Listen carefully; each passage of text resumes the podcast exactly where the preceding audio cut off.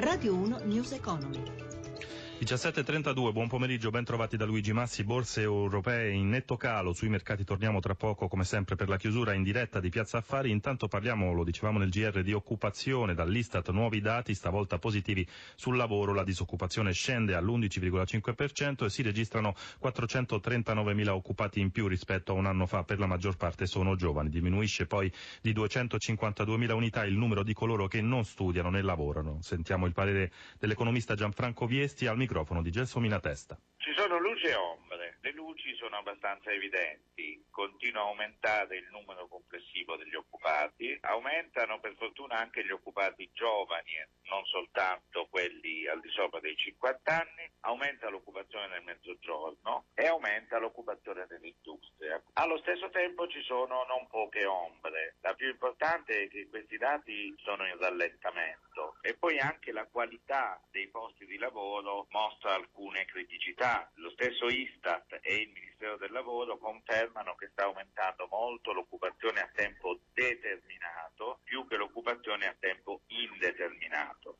Sicuramente nell'ultimo anno e mezzo sono stati fatti dei progressi, però purtroppo questi progressi non si vanno consolidando e anzi intorno all'estate sembrano rallentare, per cui mi pare ancora decisamente presto per festeggiare. Come spiega questa diminuzione di giovani che non lavorano e ne lo cercano? La diminuzione potrebbe essere collegata anche al fatto che c'è un utilizzo di voucher e ci sono molte posizioni a tempo determinato che potrebbero influenzare il fatto che i giovani si dichiarano occupati. Per essere occupati basta aver lavorato un'ora soltanto. Purtroppo va letta insieme al fatto che il secondo trimestre non va fortemente migliorando e c'è qualche timore per quello che è successo poi durante l'estate, perché purtroppo l'economia italiana non cresce come speravamo. Dal lavoro passiamo alle pensioni, fasi finali della trattativa tra governo e sindacati. L'anticipo pensionistico scatterà a 63 anni, ovvero tre anni e sette mesi prima dei termini stabiliti dalla riforma Fornero. Si lavora ancora sullo scivolo per i lavori usuranti, definita invece la questione della quattordicesima per gli assegni bassi. Prudente però il commento di Ivan Pedretti, segretario generale dello SPI CGL. Ci aspettavamo un po' di più perché sotto i 1200 euro è un reddito molto basso, insomma. Abbiamo sottolineato che si poteva in qualche modo salire la fascia dei 1500 lordi. Qual era la vostra proposta? Io credo attorno ai 1800 ai 2000, insomma, lordi, parliamo sempre di lordi. Certo. Coglierebbe un pezzo di fascia operaia di terzo o quarto livello. Cosa chiedete per i lavoratori precoci? Chiediamo che sia garantita la possibilità di accedere all'anticipo alla pensione senza penalizzazioni.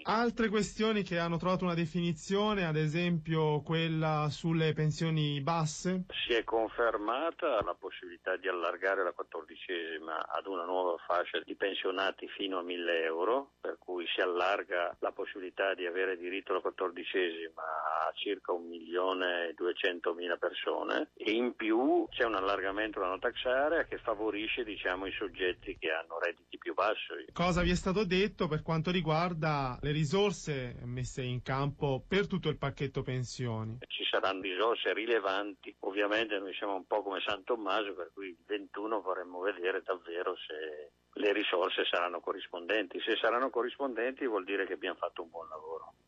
17.36 dunque chiusura delle borse europee. Sabrina Manfroi dalla redazione di Milano, a te.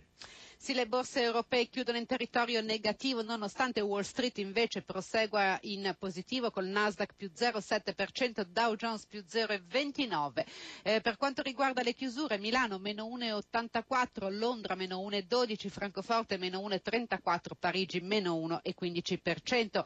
Diversi settori sono in perdita tra i titoli peggiori, Unipol meno 4%, Unicredit meno 3,76%, Saipem meno 3,77%, Monte dei Passi meno 3,4, giù anche Mediaset di oltre il 3%, unico titolo positivo è Moncler che ha guadagnato un punto. Per quanto riguarda lo spread chiude a 123 punti base col rendimento decennale all'1,27%, oggi asta dei bot a un anno con rendimenti in lieve rialzo ma sempre negativi, meno 0,17,5%. Per quanto riguarda infine l'euro scambia sul dollaro a 1,12,30. Linea allo studio. 17.37 News Economy a cura di Roberto Pippan torna domani alle 11.32 il podcast lo trovate all'indirizzo newseconomy.rai.it in regia Renzo Zaninotto da Luigi Massi buon proseguimento d'ascolto su Rai Radio 1 Radio 1 News Economy.